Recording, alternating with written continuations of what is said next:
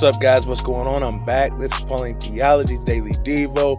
We're in Amos chapter 5, 18 verses, I'm sorry, chapter 5, 18 through 27.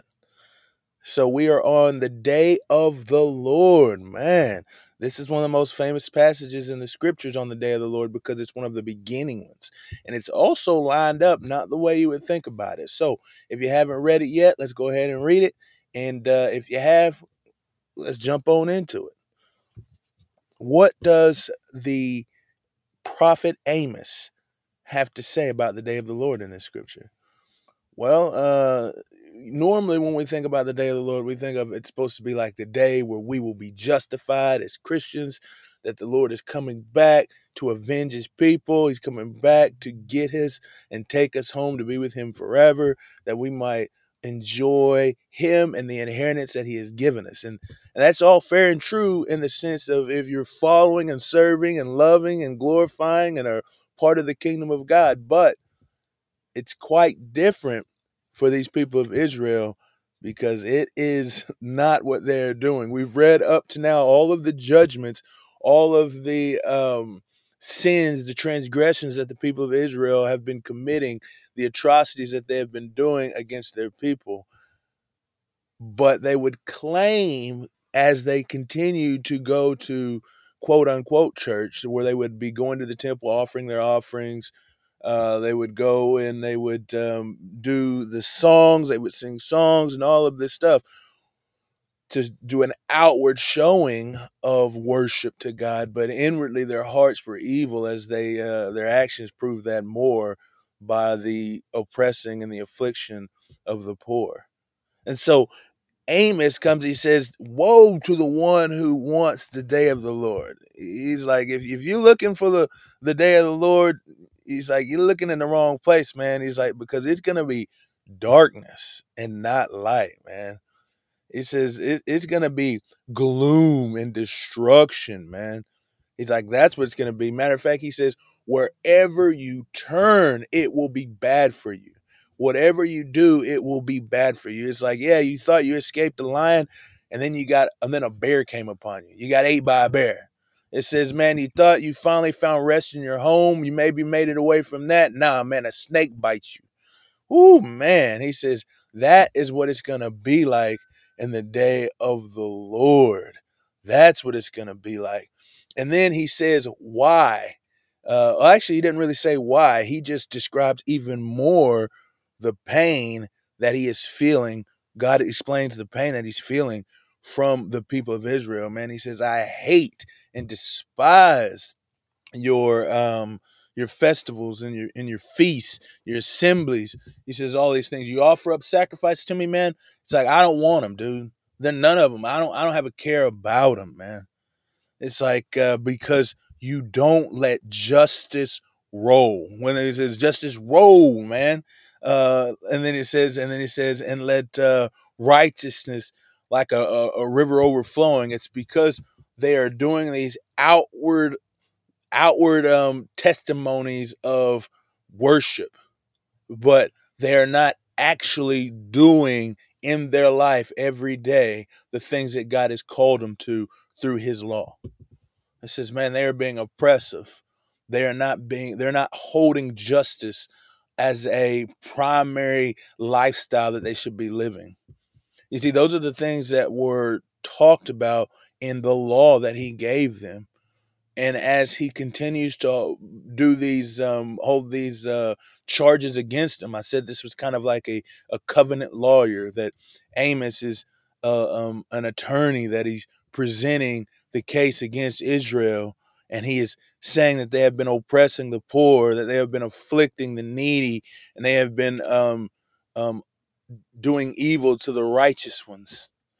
He says and that is why the day of the lord for you ain't gonna be no good. It ain't gonna be no good, homie. And so um, he's angry. He ain't accepting none of the sacrifices. He ain't doing none of that, man. He ain't doing none of that, man.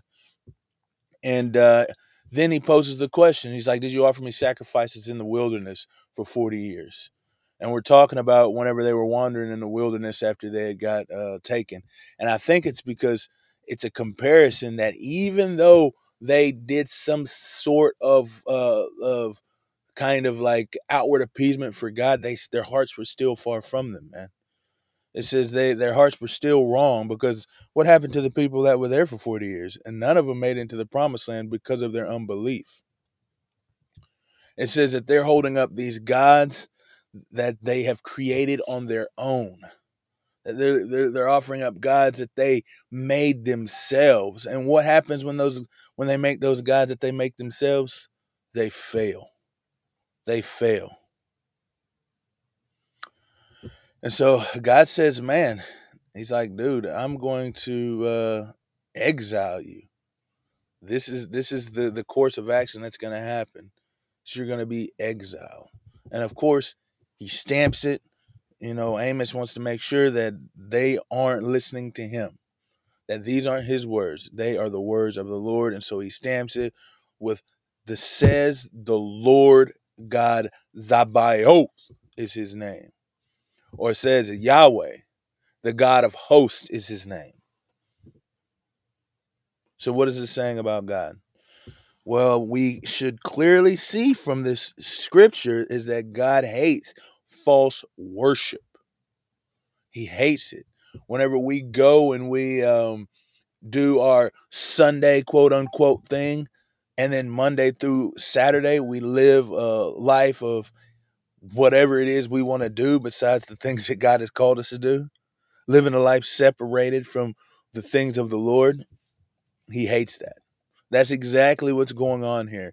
Is they're bringing their tithes and their offerings. They're they're they're doing their um, sacrifices of uh, offerings to God, trying to appease Him in that way.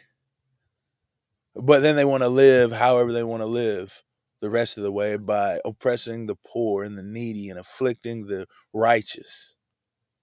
God don't like that. He does not desire that. That is not any part of who he wants to associate himself with.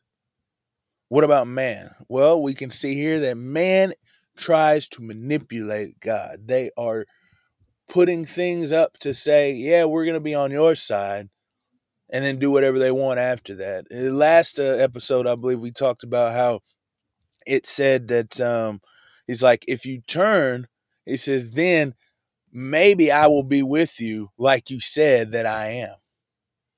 You see, they're trying to manipulate God by the things that they're doing to say that God is with them. But clearly, he is not, as he is described in this very haunting tale, the fact that the day of the Lord will be against them, will be against the people of Israel. See, God is, uh, uh, the thing is right what they had to say. Because the thing is right, what we think about the day of the Lord is not only is he going to save us by vindicating his people, but he is going to punish his enemies. But the question is, who are his enemies? And at this point in time, Israel is not a friend of God, they're an enemy of God. And so the wrath of God on the day of the Lord is coming down on them. And so the application is uh, right now is first off, whose side are you on? Whose side are you on, man? Because if you're claiming and calling for the coming of the Lord, are you his enemy or are you his friend?